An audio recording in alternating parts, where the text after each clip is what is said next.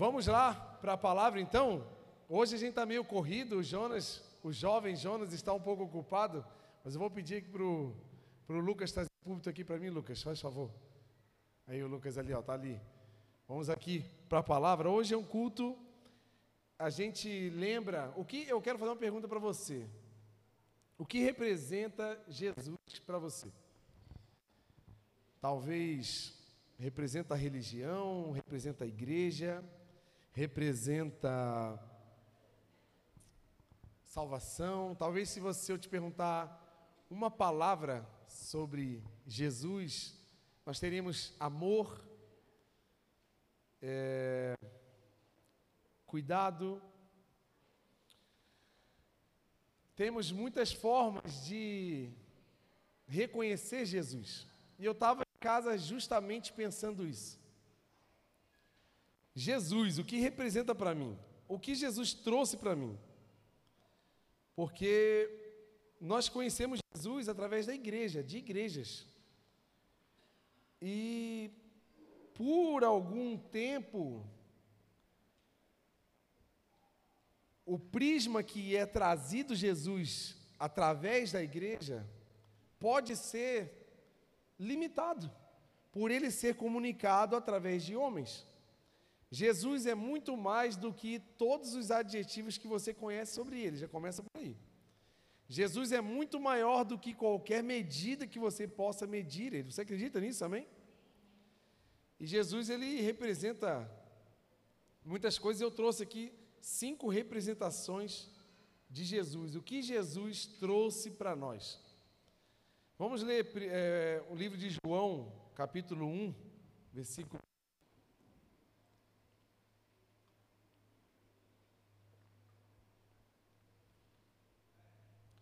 João 1 e 1 diz assim: No princípio era o Verbo, eu não sei se é a mesma versão que está ali, mas eu vou ler para vocês. No princípio era o Verbo, o Verbo estava com Deus, e o Verbo era Deus. Ele estava no princípio com Deus.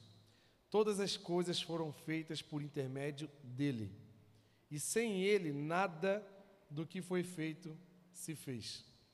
A vida estava nele, e a vida era a luz dos homens. João escreveu, começou a escrever o livro dele, já trazendo a identidade de Jesus, justamente porque o livro de João é considerado assim o Gênesis do Novo Testamento, justamente porque ele começa do princípio. Se você lê esse capítulo aqui, você lê Gênesis, você vai falar, no princípio, criou Deus o céu e a terra, a terra era sem forma, vazia, e tal, e tal, e tal. E João começa justamente fala no princípio era o verbo, e o verbo estava com Deus. O verbo, no, no grego aqui, logos, é a palavra, a palavra decretada. O sentido que João está escrevendo aqui no grego é que Jesus em Deus é a ação de Deus. Jesus para a terra é ação. Por isso que quando Deus nos amou e decidiu nos salvar, a ação de amor de Deus através de Jesus. Por isso que fala, e o Verbo estava com Deus, e o Verbo era Deus.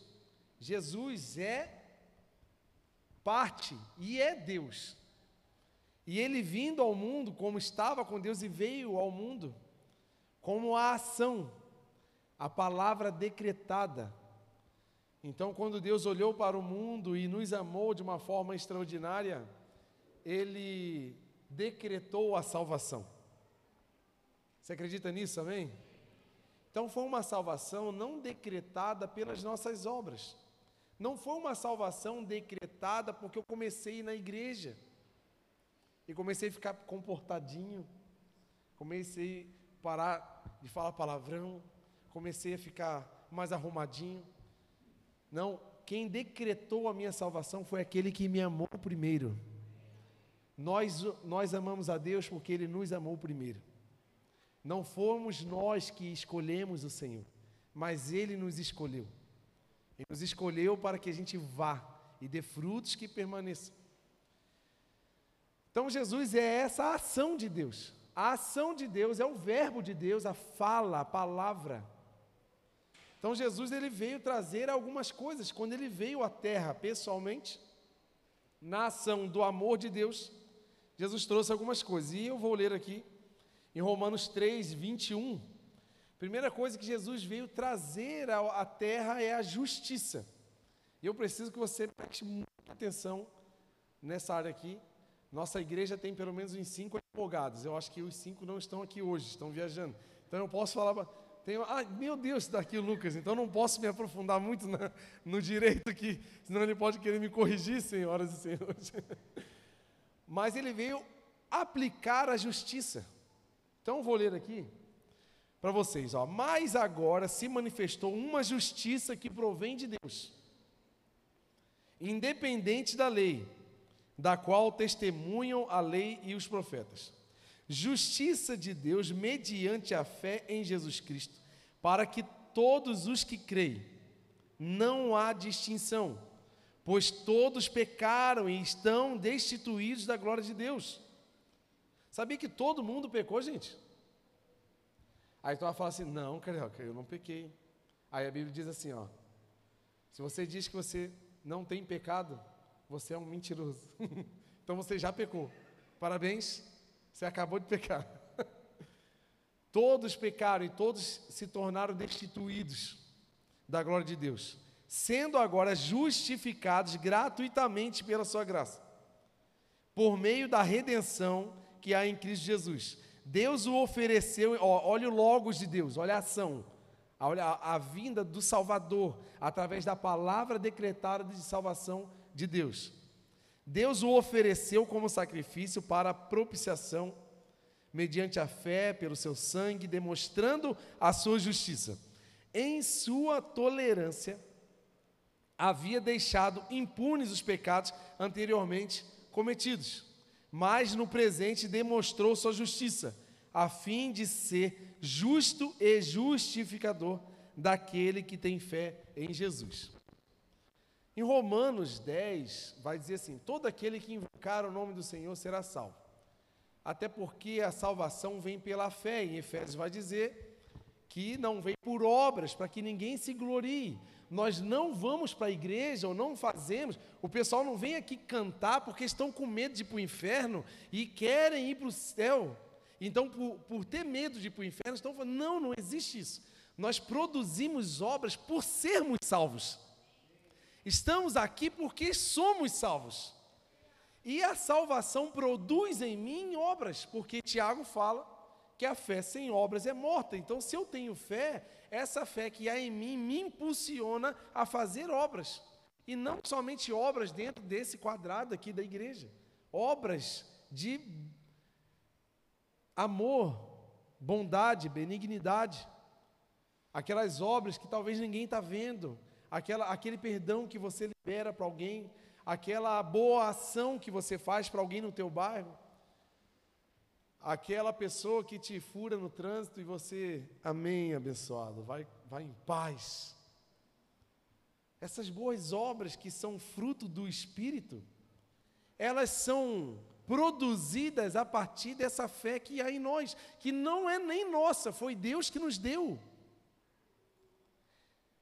E por que eu estou falando de justiça? Romanos 6 vai dizer que o salário do pecado é a morte. Aquele que pecou logo morre. A justiça feita é a morte por causa do pecado, certo ou errado? Fez, pecou, olha para Adão e Eva, trouxeram a morte para a humanidade. Então, em termos de justiça, já que todos pecaram e todos estão destituídos da glória de Deus, nada mais justo do que morrermos, porque pecamos. Quem aqui, quero ver um corajoso que, se, eu quero ver essa pessoa. Quem aqui nunca pecou? Não tem, eu vou até baixar minha mão porque eu estou fora dessa lista. Tá, vou melhorar a pergunta. Quem aqui, depois de aceitar Jesus, nunca mais pecou? Quem aqui, depois de ser batizado, nunca mais pecou? Pô, tá difícil. Estou falando com um monte de pecador aqui, gente. Vocês estão em pecado mesmo, hein? Eu também estou. Prazer, bem-vindo ao clube dos pecadores justificados pelo sangue de Jesus. Aleluia. A justiça que Deus aplicou em nós foi a justiça limpa e reta do pecado. Só que a misericórdia, ela é não me o que eu mereço. O que, que eu mereço? Morte. O que, que eu mereço? Condenação, porque eu pequei. Olha para o lado do seu lado aí, ó. tem um pecador do teu lado aí, ó. olha aí. Ele aí, fala assim, pecador, tá aí, né? Você está bem disfarçando aí, né? Fala para ele assim, né? Está disfarçando aí, né? O que nós merecíamos é a condenação, porque a gente pecou. Sabe assim, ó. Sabe quando a gente era criança e a mãe sabe o que a gente fez?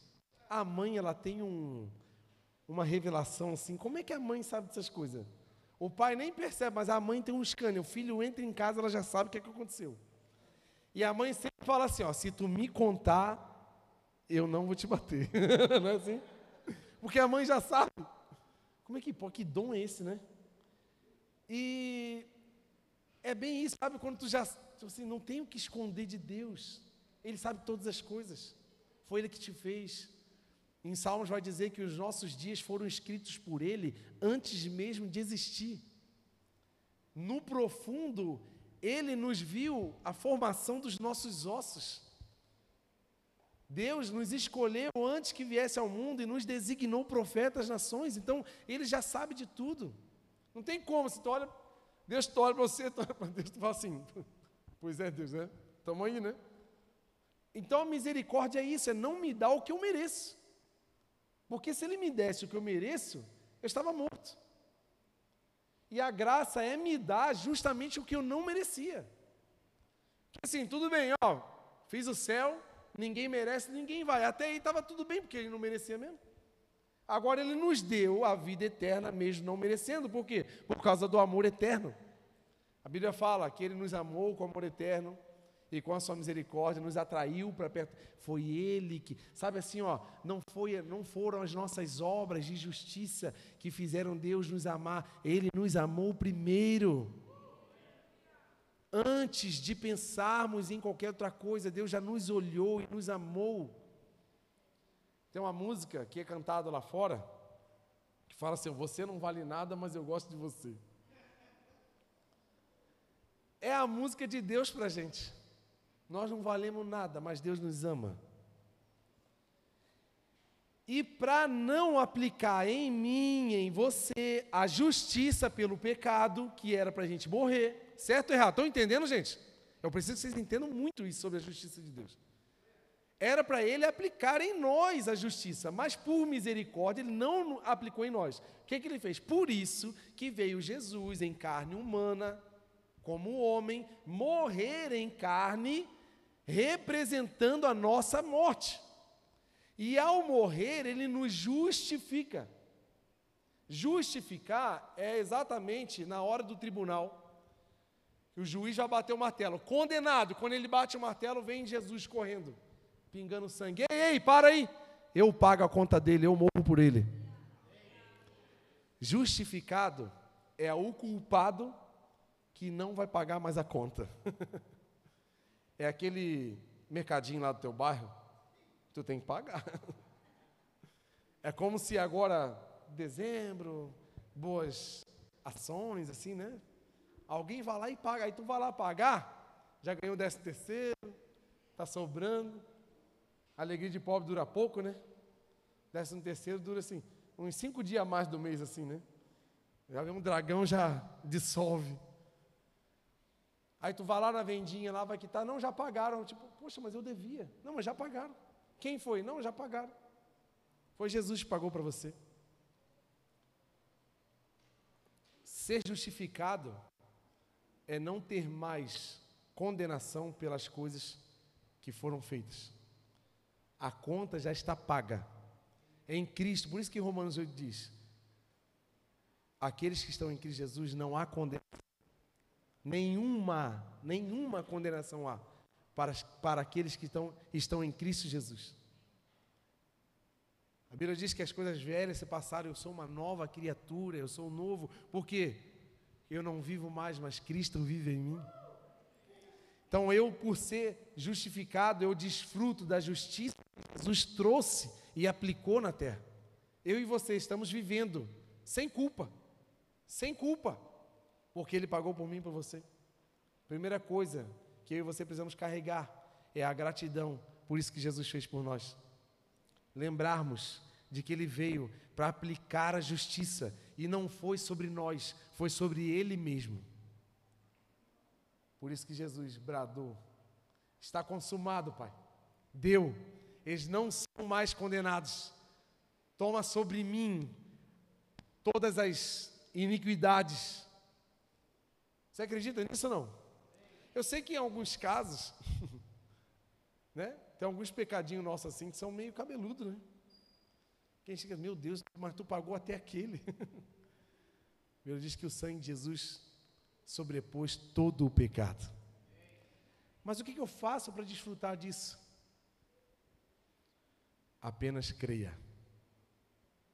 Crê somente em Jesus e será salvo tu e a tua casa. Ah, de tudo isso que há em Deus, desse bônus, desse prêmio, que parece mentira, não pode é um perdão que eu mesmo não perdoaria. Para que eu desfrute disso, apenas crer. Ele veio ao mundo para que todo aquele que nele crê não pereça, mas tenha vida eterna. Hoje é um dia de você virar uma chave da sua fé na sua vida. De a partir de hoje em diante, você entender que Jesus veio ao mundo. Nós estamos aqui celebrando, a gente decorou um pouco mais a igreja, justamente porque é especial, é o dia do Salvador da humanidade. Ele veio, saiu do seu trono. O sentimento dele foi não usurpar o seu poder e a sua glória, mas se fez como um homem e se entregou à pior das mortes, a morte cruz.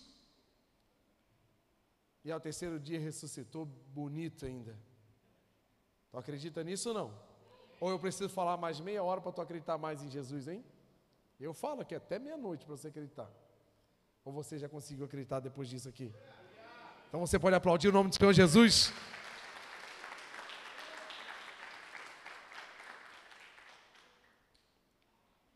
É lógico que, por ser salvos, nós temos um compromisso com o Senhor, mas isso é para um outro culto. Então não deixa de vir, não. Que a gente passa para vocês a a, a, continuidade. O que gera em nós a partir de crer é gerado uma nova vida, um novo comportamento, uma nova escolha. Tudo isso aí, mas a gente vai focar em Jesus hoje. Segunda coisa que Jesus trouxe ao vir ao mundo, alegria.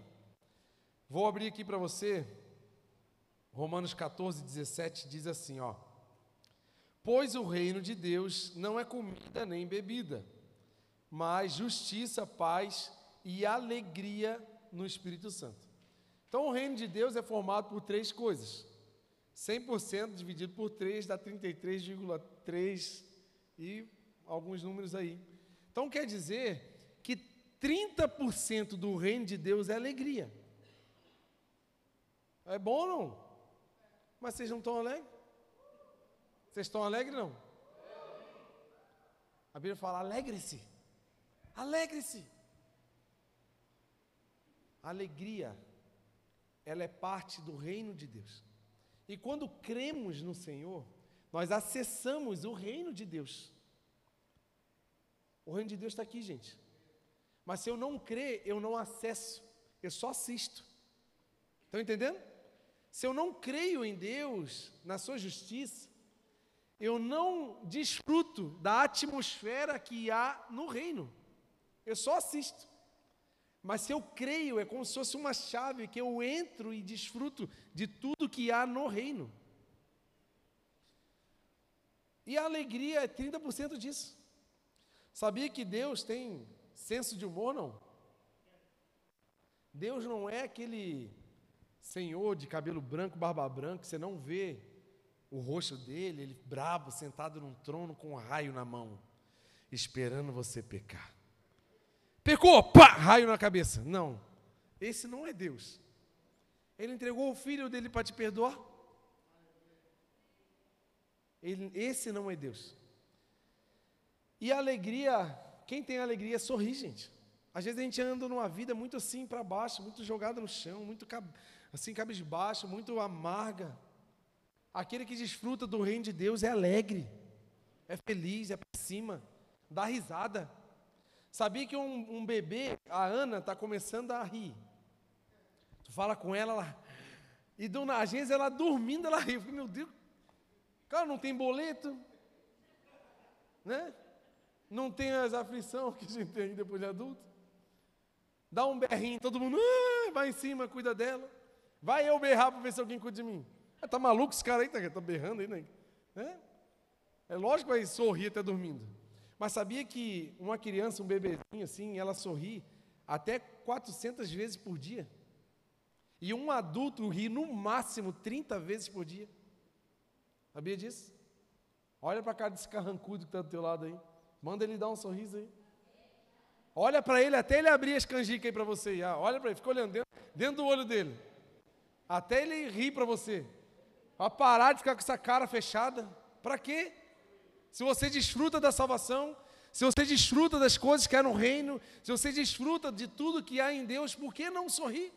Ah, carioca, mas tu não sabe a minha vida. Amanhã, segunda-feira, vai vencer um boleto que você ia chorar comigo. aí a gente ri do boleto aí, ó, tá vendo? Sabia que Deus, ele dá risada lá no céu, não? Meu Deus, Carioca já vem com essas heresias, né, cara? Dia de Natal, conta coisa da Bíblia, Carioca. Fala de Jesus certinho, não inventa moda, não. Vamos ler o que a Bíblia diz? Abre lá Salmos 37, 12. Salmos 37, 12. Olha o que diz em Salmos 37, 12. Os ímpios tramam contra, segurem, não troca. Os ímpios tramam contra os justos e rosnam contra ele. Sabe o que, que o diabo ficou olhando para você? Ah, vou acabar com a vida dele. Ah, o diabo faz. Sabia que quando a gente começa a se servir a Deus, ter uma vida mais exemplar, uma vida, um, um pai de família bondoso, honesto e tal, o inferno faz reunião para detonar com a gente. Eles são organizados, gente. Eles têm reunião, pauta, agenda. Eles sentam na mesa, como vamos tirar a alegria do Frank essa semana? Vamos lá, vamos tocar na coluna dele. Pim! Joga lá uma agulhinha bem na coluna do Frank. Aí, aí o Frank já fica. Mas o Frank tem a alegria do Senhor, ele sobe andame, desmonta andame, sobe, carrega as coisas. Aí o diabo fica, gente, vamos fazer uma reunião maior, porque não deu para tirar a alegria do Frank essa semana. Vamos fazer outra coisa. Aí ele vai lá, aí bota uma gripezinha no Nonô. Aí ele fica triste, ai meu Deus, o Nonô está com, com gripe. Aí não adianta, nem nada, derruba o Frank, quando vem já está com a marreta aqui, bem, um rolo pintando e fazendo as coisas e gritando, dando. A minha sogra que fala assim, quase que tu mata a minha sogra, Frank. Tu acredita? Eu não vou falar que é bom porque está na minha frente. Meu Deus do céu. Lá no, na gravação do álbum, tu deu um glória assim perto dela, que ela quase foi para a glória. Se ela tivesse com a mão para cima assim, Jesus puxava. Porque essa é a identidade do Frank, a alegria. Lógico, o cara desfruta da alegria do reino, ele vai ser fechado para quê? Se prepare, sempre vai ter alguém tramando contra você na tua família, no teu emprego, na tua vizinhança. Mas a nossa luta não é contra a carne, nossa luta é contra o espírito, o inferno, o diabo, Satanás, o, o pé redondo, o pé vermelho, pé rachado, que é desgramado que fica atrás de nós. Ele está sempre usando pessoas, coisas, situações para tirar a nossa alegria, mas ele não consegue. Ele não consegue tirar as promessas que Deus deu para você. Deus já declarou a palavra de decreto do Senhor, é infalível. Só que Ele consegue nos distrair, tirar a nossa alegria. Aí a gente está tá chegando na bênção, cansado, triste. Ah, não aguento mais. Tá bom, me dá, me dá essa bênção aí, tá bom, a gente fica assim. Olha o que, que Deus faz na cara desses planos. Olha lá. O Senhor, porém, ri dos ímpios, pois sabe que o dia dele está chegando. Ó. Está vendo? Jesus olha para os planos e fala assim: ha, ha, ha, sabe de nada, inocente. Sabe de nada que lá no final eu vou pisar na tua cabeça, diabo. Tá vendo como é que Deus está dando risada e você está aí, ah, ai Jesus, está difícil, ah, vou abandonar tudo, ai Deus, eu não quero mais.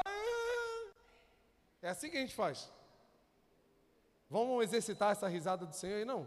Olha para a cara de alguém e fala assim, ó, ha, ha, ha, faz assim, ó. Ah, não, mais, essa risada está muito fraca. Vai, cadê, cadê? Vai, um, dois, três. Mais, mais, mais, alegria, alegria, vamos. Ri na cara do problema. Olha para a cara desse problema que está do teu lado. Ah, problema. Vem em mim aqui que eu sei teu dia. Teus dias estão contados, problema. É assim. Se Deus está dando risada, fazer o quê? Se é Ele que é o consumador da minha fé, Ele está cuidando de você, está cuidando de mim. Aí a gente fica aqui remoendo e sofrendo. Meu, eu sou um desses, prazer, né? Eu sofro também, gente. Essa palavra bate assim, ó. Parece que eu estou falando com um espelho. Estou pregando para mim, porque eu também sofro, gente. Não sou super-herói, não. Semana eu quase, quase que embalaram o carioca aí, levaram para outro, outro plano. Não é fácil, gente. Mas essa palavra é para nós, é para você. Ei, dá uma risada aí, gente. Para. Ah, final do ano, meu Deus, eu não consegui pagar minhas contas. Ai, meu Deus, calma. Dá uma risada aí. Bom. Entendeu? Ri para você honrar a risada que Deus já deu na cara do diabo. Deus está lá rindo na cara do diabo, você está aqui chorando. Amém? Vamos aplaudir o Senhor e dar uma risada boa aí. Uh! É! Vem problema, vem em mim. É isso aí. Já sabe que teus dias estão contados. É assim, tem que falar assim na cara do diabo. Outra coisa que Deus nos deu: segurança. Jesus, na, ele fala sobre duas pessoas na, numa das suas parábolas ele fala de um homem que ouve as palavras do Senhor e as pratica, e ele fala de um homem que ouve as palavras do Senhor e não as pratica. Em outras palavras, um obediente e um desobediente. Antes de falar disso, eu quero ler Deuteronômio 32, 4.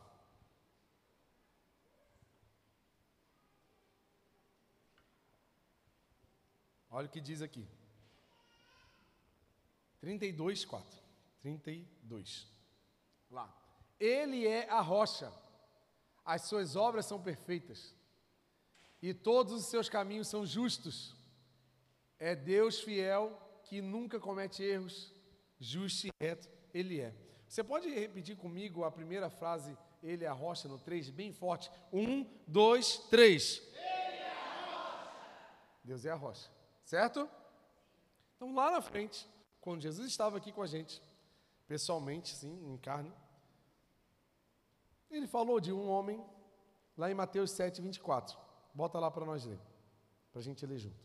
Portanto, quem ouve essas minhas palavras e as pratica, é como um homem prudente que construiu a sua casa sobre uma rocha. Ó, Jesus estava falando, dando um, um spoilerzinho lá do que foi falado em Deuteronômio. Que rocha é essa? Caiu a chuva, transbordaram os rios, sopraram os ventos e deram contra aquela casa, e ela não caiu, porque tinha os seus alicerces na. Mas quem ouve estas minhas palavras e não as pratica é como um insensato, que construiu a sua casa sobre areia. Caiu a chuva, transbordaram os rios, sopraram os ventos e deram contra aquela casa, e ela caiu. E foi grande a sua queda. A casa eu posso dar, aplicar aqui como a nossa vida. Nós, a cada dia, estamos construindo um pedacinho da nossa vida, da nossa casa. Cada um com os recursos que tem, cada um com a condição que tem. Uns vão colocar porcelanato, outros vão botar ardósia eu lembro da Ardosa, minha casa tinha Ardosa lá no Rio, né?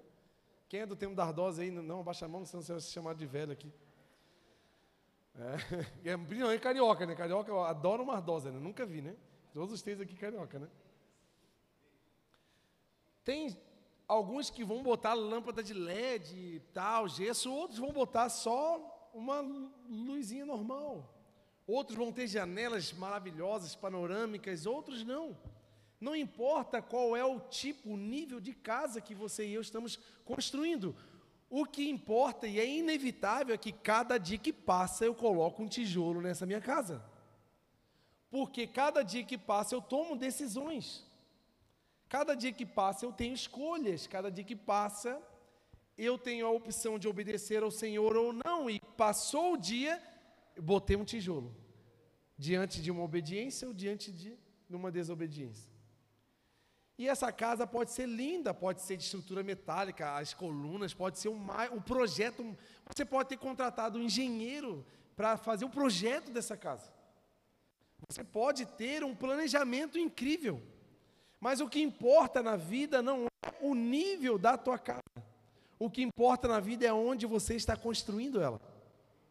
A diferença do final da nossa vida é olhar para o chão e ver se tem areia ou tem rocha. Porque Jesus veio para nos trazer segurança. Porque as duas casas sofreram os mesmos intempéries. Os ventos vieram, as águas, as ondas bateram, a nossa vida vai ter dificuldades.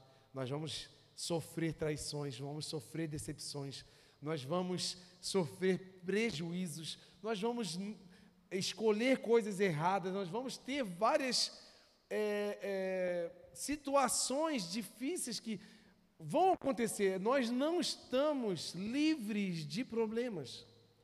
A diferença é daqueles que ouvem e obedecem ao Senhor, porque virão os problemas, mas eles não serão abalados. Não porque a casa é forte, não porque a casa é bonita, não porque eu tenho dinheiro, não porque eu tenho formação. Estão entendendo? Não é o que eu estou fazendo, é onde eu estou. E onde eu estou é determinado pela minha obediência ao Senhor ou não. Por isso que a gente vê pessoas com pouquíssimas condições, pouquíssima formação, mas são pessoas firmes, não porque elas são top, mas porque elas estão numa rocha que é firme. E você vê pessoas que têm tudo o que precisam, elas estão desestabilizadas, porque elas olham para baixo e só vê areia nos seus pés. Olha para baixo aí. Olha para baixo. Bota o pé assim no chão, assim, olha para baixo. Você sabe, eu não preciso saber. Para mim também não, eu não posso mudar. Olha para baixo e veja aonde estão os seus pés. Quais são as suas últimas escolhas? Se você está determinando a sua casa numa rocha ou numa areia, faz assim com o pé assim, se tem areia, se tiver areia, Fala assim, Deus, eu não quero mais areia, eu quero obedecer o Senhor todos os dias. Deus, eu quero botar os meus pés firmes numa rocha. A Bíblia diz que os que confiam no Senhor serão como montes de Sião que não se abalam, mas permanecem para sempre. Vai vir pandemia, vai vir crise financeira, vão vir decepções, vão vir doenças, mas eu e você não seremos abalados, não porque a gente é alguma coisa, mas não, é porque aquele que eu estou firmado não deixa eu me abalar. É diante de qualquer perda na vida, nós vamos estar sempre firmes, porque Jesus é a rocha e o que determina aonde a minha casa está sendo construída é a minha obediência. Se eu for desobediente, automaticamente a minha casa se transporta para a areia. Carioca, mas eu caprichei tanto na minha casa. Botei um telhado bonito, coloquei só Lux Color. Botei todas as coisas mais lindas. Não importa o que nós, como nós estamos fazendo. O que importa aonde estamos fazendo. Então, firme a tua casa, a tua família, a tua vida profissional, as tuas escolhas na rocha, porque você também vai passar por dias difíceis, mas você não vai ser abalado, o seu casamento não vai ser abalado, a sua vida profissional não vai ser abalada, a sua vida financeira não vai ser abalada, porque nós estamos pisando num lugar firme. Quem quer estar num lugar firme, hein, gente? Glória a Deus, né? Também. Ô Jesus, bota uma rocha aqui debaixo de mim, para eu ficar bem firme em nome de Jesus. Outra coisa que Jesus trouxe ao vir, e é algo muito importante para Deus, a unidade.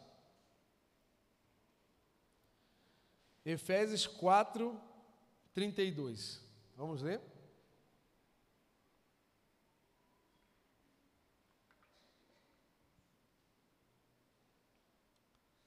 Sejam bondosos e compassivos uns para com os outros, perdoando-se mutuamente, assim como Deus Tá vendo como é que para Deus, gente, é, foi tão importante te salvar, é, é tão importante a nossa comunhão como foi importante a salvação. Por isso que Deus falou, cuidem um dos outros, perdoem-se mutuamente, assim como Deus fez por vocês, façam com os outros. Sabe qual é o problema de muita gente? Tem muita gente orando, aleluia, ou oh, na hora da adoração, meu Deus, falta pouco voar, meu Deus, ele, ele com Deus é top.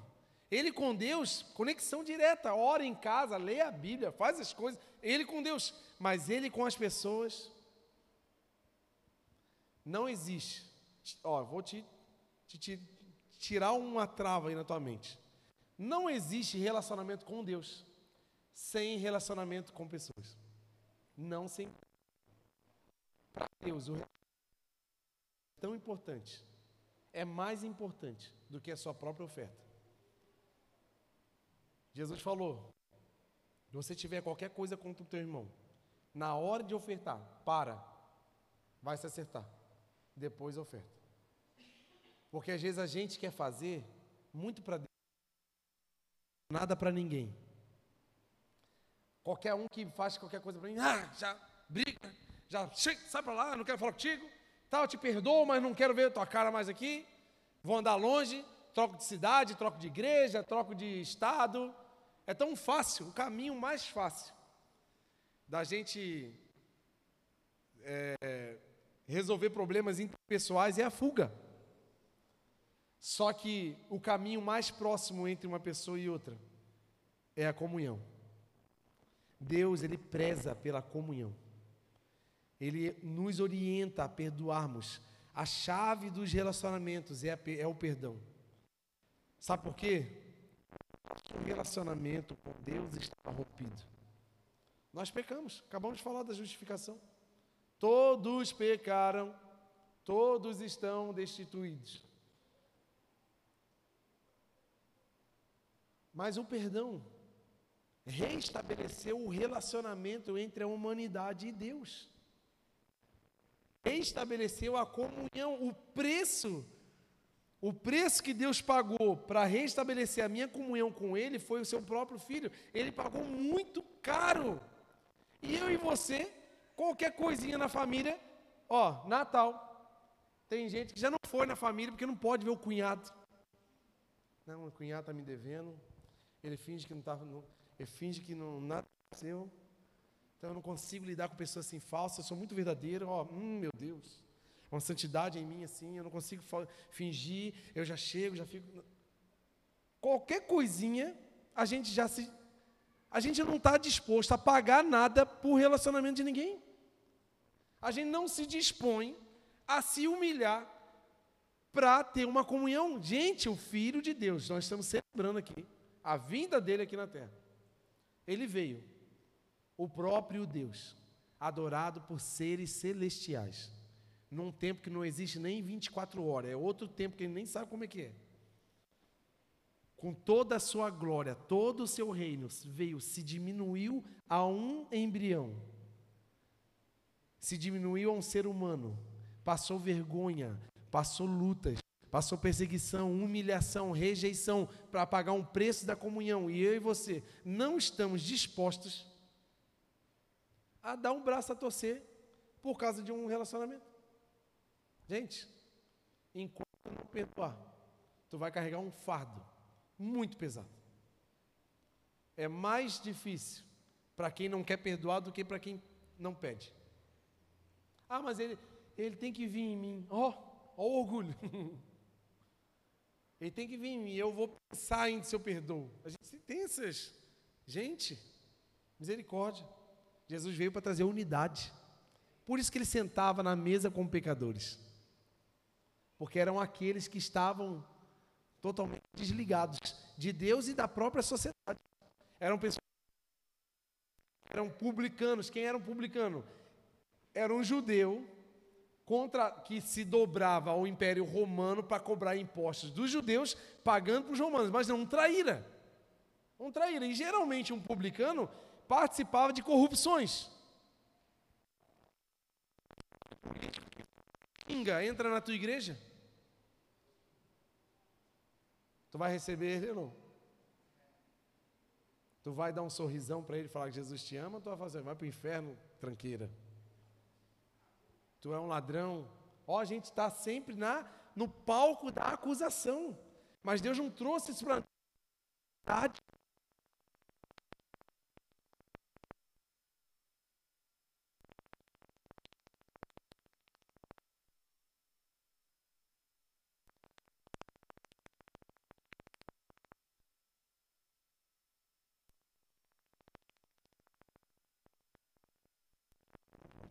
Ó, aquele ali eu nem falo porque eu não gosto de gente assim. A gente fica assim, ó, fazendo uma seleção.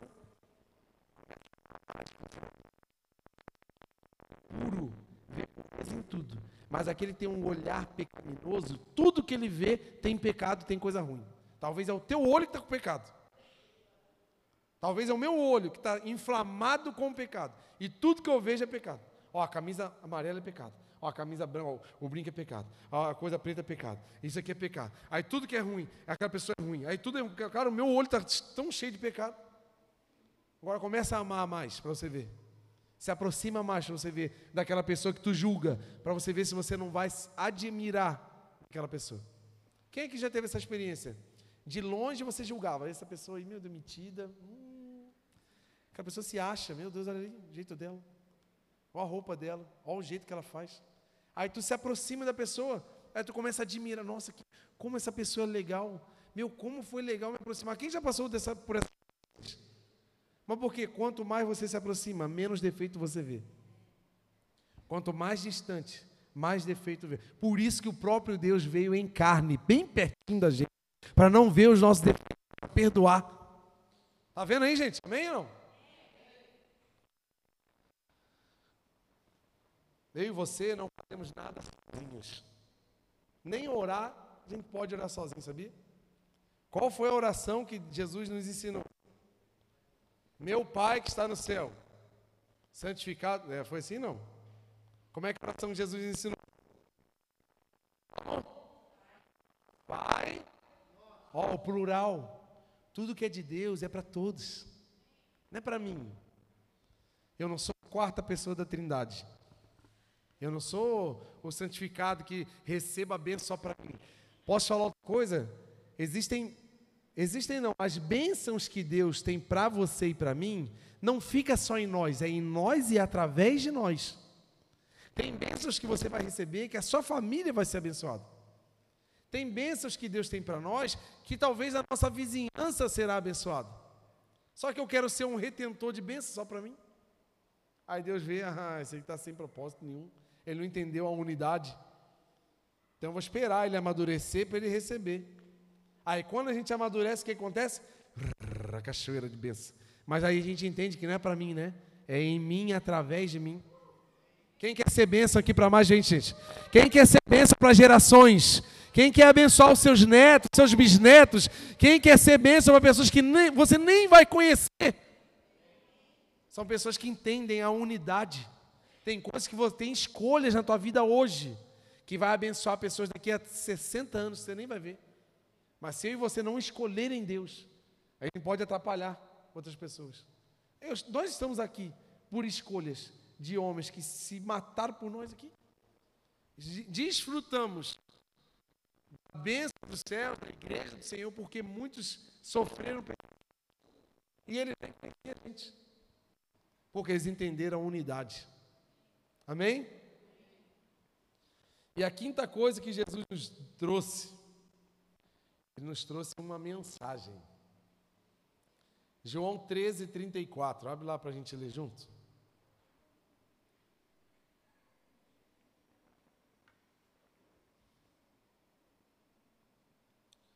Um novo mandamento dou a vocês: amem-se uns aos outros como eu os amei. Vocês devem. Vem que Jesus bom para você, você ama.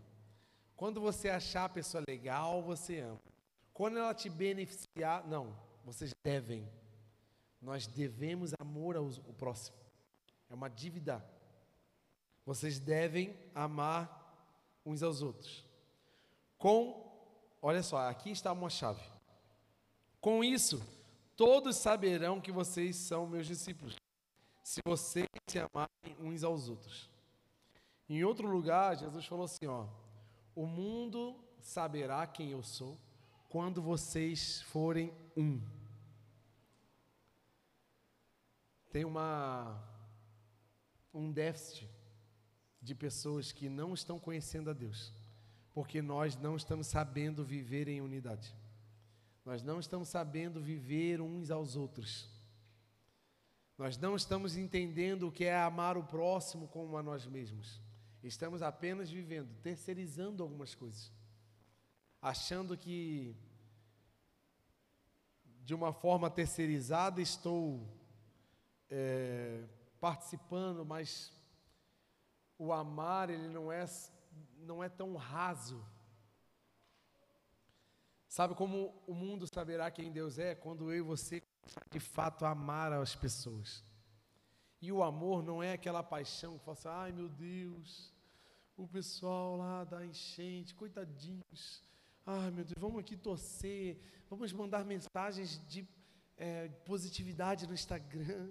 Ai, ai, a guerra na Ucrânia, vamos mandar uma mensagem no Instagram, mais amor e menos guerra. A gente não é se, é, sabe, ficar nesse amor distante, terceirizado. Porque João 13,16 não está assim, ó, Deus amou o mundo de tal maneira que ficou olhando para o mundo e falou assim: tadinhos, vão tudo para o inferno. Ah, eles são tão fofos, coitados, eles vão queimar no fogo eterno.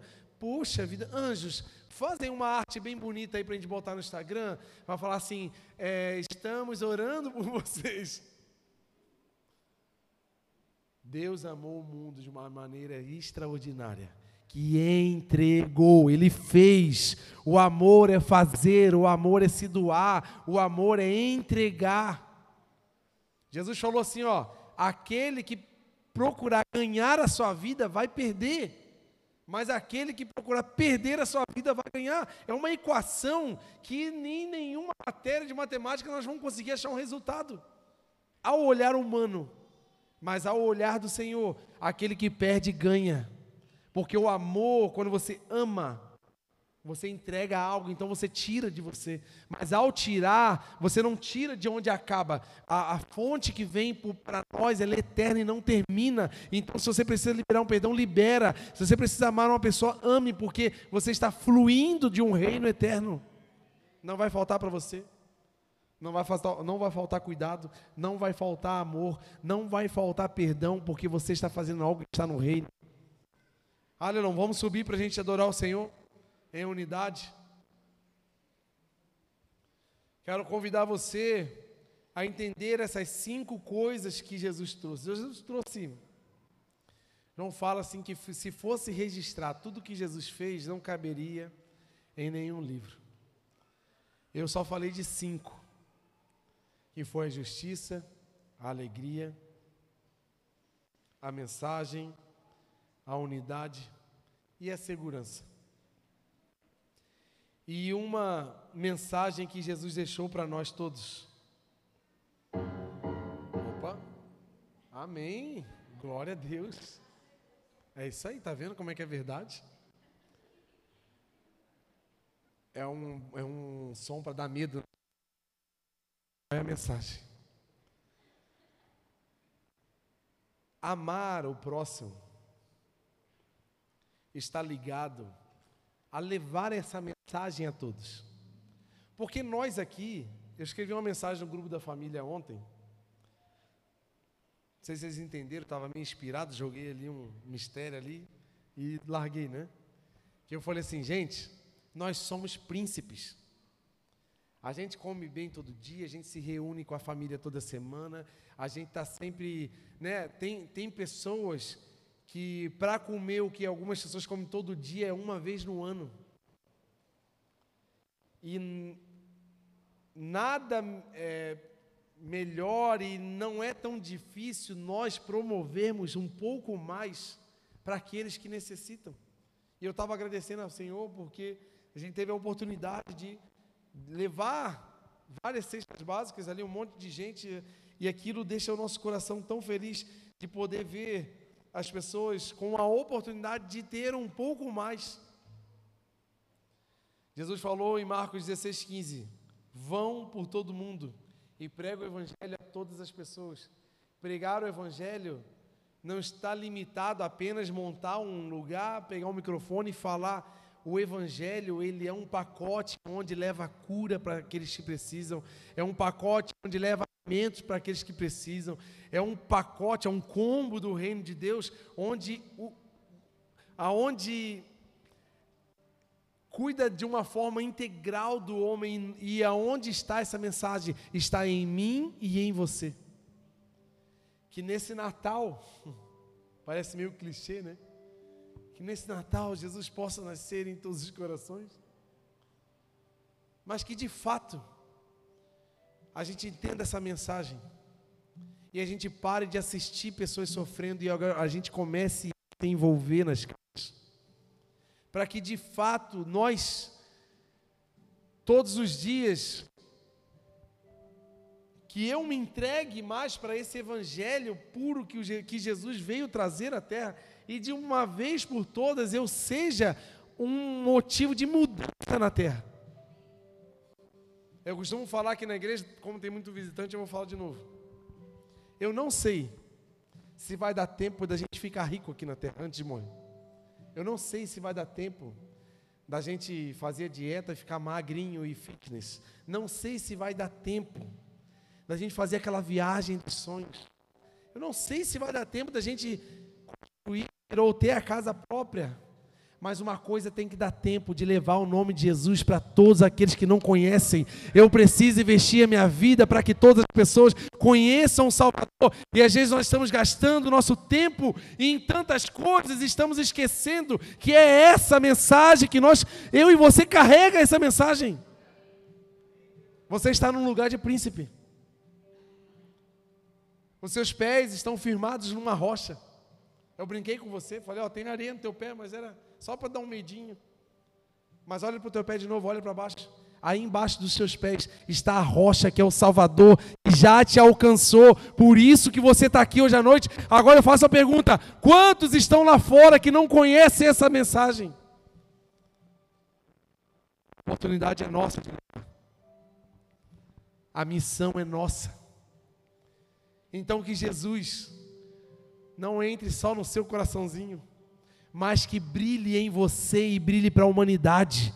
Que brilhe a luz de Deus na sua vida, na minha vida, e aqueles que estão na escuridão possam enxergar onde eles estão.